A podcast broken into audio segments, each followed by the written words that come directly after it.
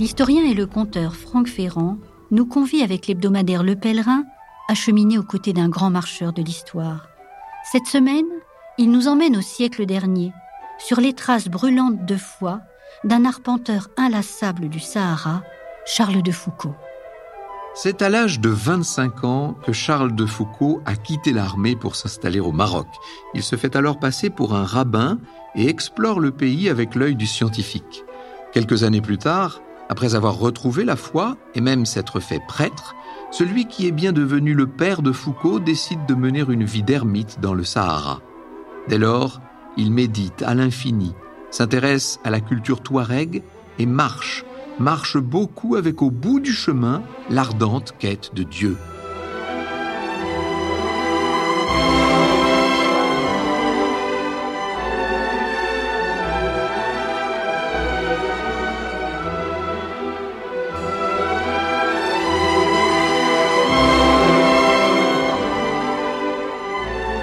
13 novembre 2005, à la basilique Saint-Pierre de Rome, une cérémonie de béatification est organisée présidé par le cardinal José Maria Martins.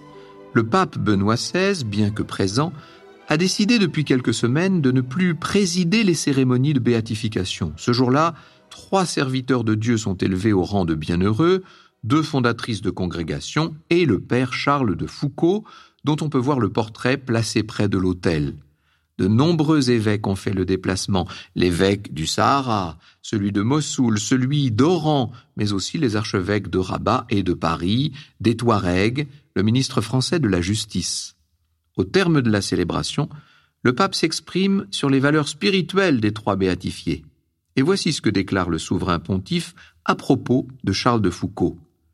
Rendons grâce pour le témoignage donné par Charles de Foucault, par sa vie contemplative et cachée à Nazareth, il a rencontré la vérité de l'humanité de Jésus, nous invitant à contempler le mystère de l'incarnation. En ce lieu, il a appris beaucoup sur le Seigneur qu'il voulait suivre avec humilité et pauvreté.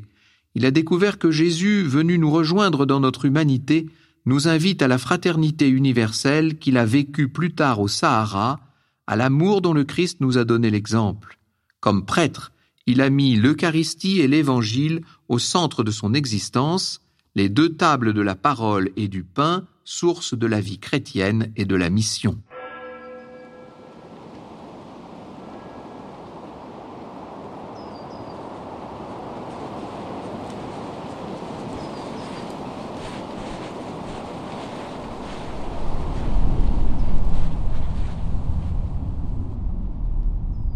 Retrouvons Charles de Foucault en mai 1915, dans le désert du Sahara, plus précisément au sud de l'Algérie, dans le massif du Hogar, en plein cœur des terres Touareg. Il fait chaud, très chaud, plus de 30 degrés, sous un soleil de plomb. Ici, dans ce désert à perte de vue, d'où s'élèvent des plateaux basaltiques, des pitons volcaniques, des falaises et des canyons, le temps et toujours au soleil, à la sécheresse, presque toute l'année sauf en hiver. Charles de Foucault avance avec difficulté. Il a une cinquantaine d'années, mais il ressemble déjà à un vieillard. Son visage est creusé, ridé. Il a le front très dégarni et une petite barbe presque blanche déjà. Il est maigre, il flotte dans sa bure blanche, serrée par une ceinture de cuir noir au niveau de la taille à laquelle pend un chapelet. Il porte aux pieds des sandales usées, les mêmes que celles des Touaregs, une simple semelle surmontée d'une lanière. Charles de Foucault murmure la prière d'abandon. Cette dernière commence par ces mots Mon Père, je m'abandonne à toi. Fais de moi ce qu'il te plaira, quoi que tu fasses de moi, je te remercie. Il contemple le paysage, il prie, puis reprend sa marche, son errance spirituelle dans le désert, loin de son petit ermitage situé à Tamanrasset, en pleine montagne, à 1400 mètres d'altitude, et si éloigné de la personnalité qui fut la sienne pendant les vingt-cinq premières années de son existence.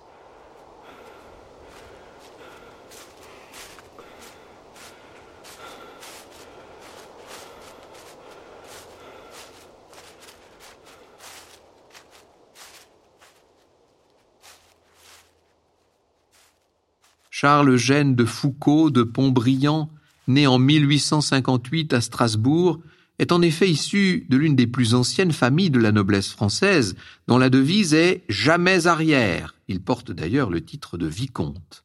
Orphelin à l'âge de cinq ans, Charles a été élevé dans la foi catholique par son grand-père maternel, le colonel Baudet de Morlaix, ancien polytechnicien et officier du génie.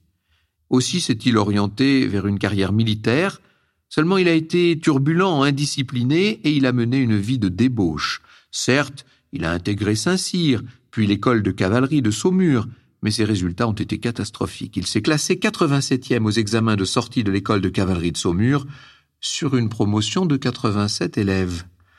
Entré dans l'armée, Charles de Foucault n'en a pas fini avec sa vie dissolue, il a dilapidé l'héritage familial, passé son temps à faire la fête, vécu avec une femme de mauvaise vie, comme on disait alors, femme qu'il a emmenée dans l'Algérie française alors que son colonel le lui avait interdit. Charles a été mis à pied, pour indiscipline. Finalement réintégré dans l'armée, au quatrième chasseur d'Afrique afin de combattre en Tunisie, Foucault est devenu un autre homme. Bon soldat, excellent chef, il a décidé d'en finir avec son existence dépravée et d'aller découvrir l'Orient. J'aime bien mieux profiter de ma jeunesse en voyageant, disait-il. De cette façon, au moins, je m'instruirai et je ne perdrai pas mon temps.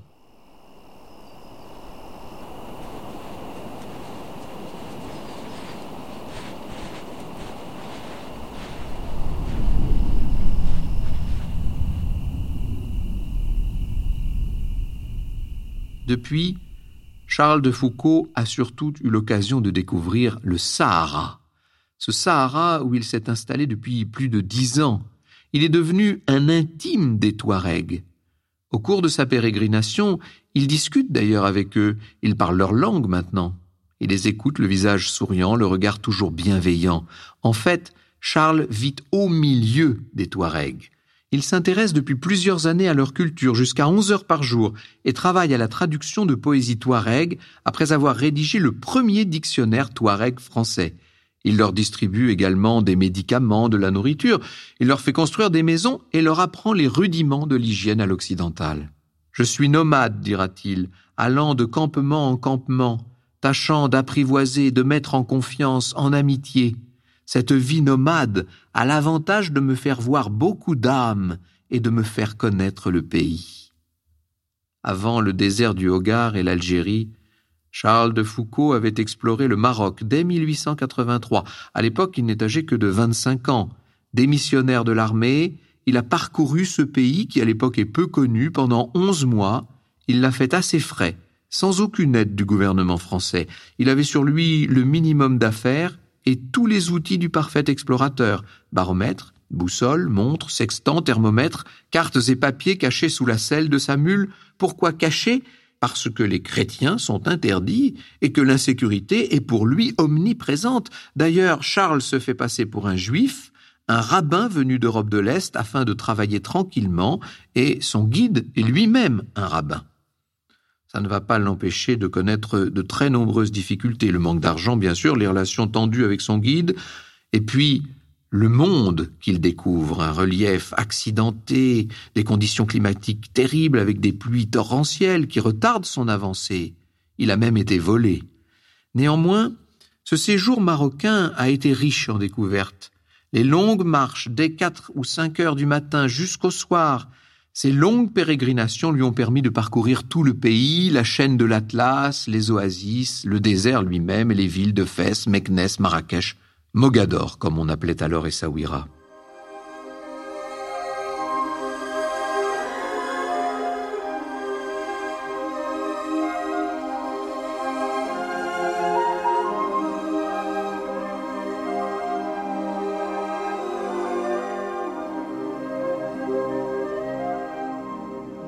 Charles de Foucault a été le premier Européen à avoir exploré la région du Haut Atlas et il a dressé plus de 2200 nouveaux kilomètres d'itinéraires, des itinéraires jusque-là parfaitement inconnus, notés tout ça dans des cahiers dans lesquels figuraient également des dessins très précis, des remarques déjà sur les pratiques des musulmans, sur leur tenue et sur leurs fêtes. Ce travail minutieux lui a valu la médaille d'or de la Société de géographie et il a fini par en tirer un ouvrage, Reconnaissance au Maroc. Mais ce temps-là est révolu. Charles de Foucault n'est maintenant plus explorateur. Il n'est bien sûr plus militaire ni membre de la Société de géographie. Dès son arrivée en 1901 dans le Sahara, c'est comme religieux qu'il rencontre les Touaregs et les plus démunis de la région. Le frère Charles de Jésus les aide, les réconforte à chaque fois que nécessaire. Les Touaregs sont de plus en plus inquiets par son état de santé, car ils le trouvent épuisé par le rythme qu'il s'impose depuis tant d'années, près de onze heures de travail par jour, trois heures et demie de prière, des visites, et toujours ces marches, à peine sept heures de sommeil par jour. De surcroît, Charles de Foucault a déjà été gravement malade. En 1908, au moment de la famine qui a touché le Hogar, Seul, anémié, atteint du scorbut, il a bien failli mourir. Il n'a eu la vie sauve que grâce au lait de chèvre que les Touaregs sont venus lui apporter chaque jour. Depuis, le père de Foucault continue à mener cette vie d'ascète faite de privation et de dépouillement, vie si rude qu'il n'a trouvé aucun disciple pour le suivre. Tout ce que vous faites à l'un de ces petits, c'est à moi que vous le faites, dit Jésus, écrira le père de Foucault.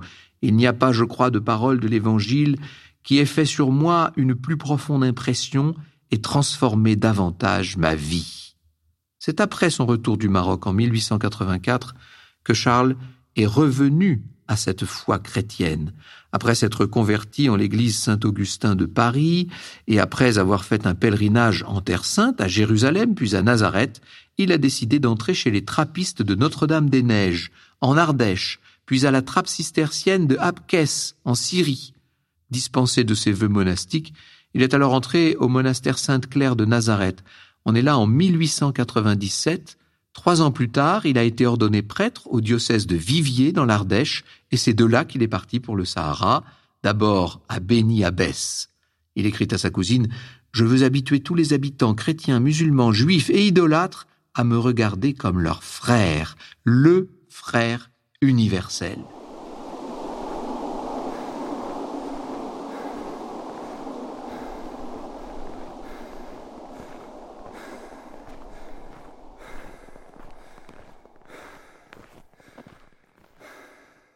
Foucault a entamé de longues tournées d'apprivoisement et parcouru au moins 6000 kilomètres avec l'armée française. Au début, il a voulu convertir, il a fondé une congrégation, mais devant les difficultés rencontrées, il a fini par renoncer, acceptant simplement d'aimer les Touaregs comme ils sont et de chercher à mieux les connaître, tout en restant proche des colonisateurs. Malgré la déclaration de guerre en septembre 14, Charles de Foucault a décidé de rester auprès des Touaregs et pourtant il était déjà très affaibli. Il a rassuré la population locale, même si un temps il a hésité à devenir aumônier militaire.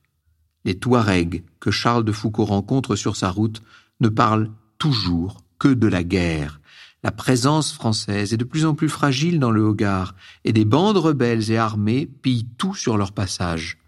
De son regard toujours si bienveillant, avec ses paroles de douceur et d'amour, Charles de Foucault minimise la situation. Il dissuade les Touaregs de se soulever contre la France, mais lui-même, pour plus de sécurité, va finir par dresser un fortin près de son ermitage de Tamanrasset afin de permettre à la population éventuellement de venir se réfugier. Les attaques sont tellement nombreuses. Hors de question pour Charles de quitter le désert. Pour lui, le désert désigne les quarante jours que Jésus a voulu passer en retraite pour y jeûner et y prier avant de prêcher la bonne nouvelle du royaume. En 1898, c'est lui, Charles, qui écrivait, je le cite, il faut passer par le désert et y séjourner pour recevoir la grâce de Dieu. C'est là qu'on se vide, qu'on chasse de soi tout ce qui n'est pas Dieu et qu'on vide complètement cette petite maison de notre âme pour laisser toute la place à Dieu seul. Les Hébreux ont passé par le désert. Moïse y a vécu avant de recevoir sa mission. Saint Paul, au sortir de Damas, a été passé trois ans en Arabie. Saint Jérôme, Saint Jean Chrysostome se sont aussi préparés au désert, c'est indispensable. Charles de Foucault va reprendre inlassablement sa route et réciter, une fois de plus, la prière d'abandon. Hélas, autour de lui, les événements se compliquent et dans les mois suivants, la situation devient très difficile. Une grande partie de la population du Sahara et du Sahel, à l'instigation des rebelles sénoussis, se soulève contre l'occupant français. Et Charles de Foucault apprend un jour que le fort français de Janet, à 450 km de son ermitage, a été investi par plus de mille hommes. Pourtant, il refuse de partir. Il refuse même d'être protégé par l'armée. Dans la soirée du 1er décembre 1916, il ouvre la porte de son ermitage à un jeune Touareg censé lui apporter le courrier.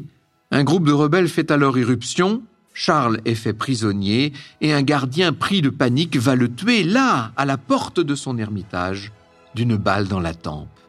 Il meurt sur le coup.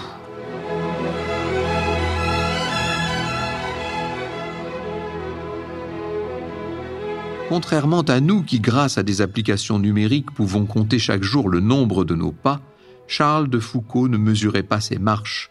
Il était pèlerin dans l'âme, comme tous les personnages de cette série que nous retrouverons sur d'autres chemins. Retrouvez la signature de Franck Ferrand dans les colonnes de l'hebdomadaire Le Pèlerin. Dans le prochain épisode, il vous mènera dans les pas de la première occidentale à avoir séjourné dans la capitale du Tibet, la journaliste et aventurière Alexandra David Neel. Pèlerin.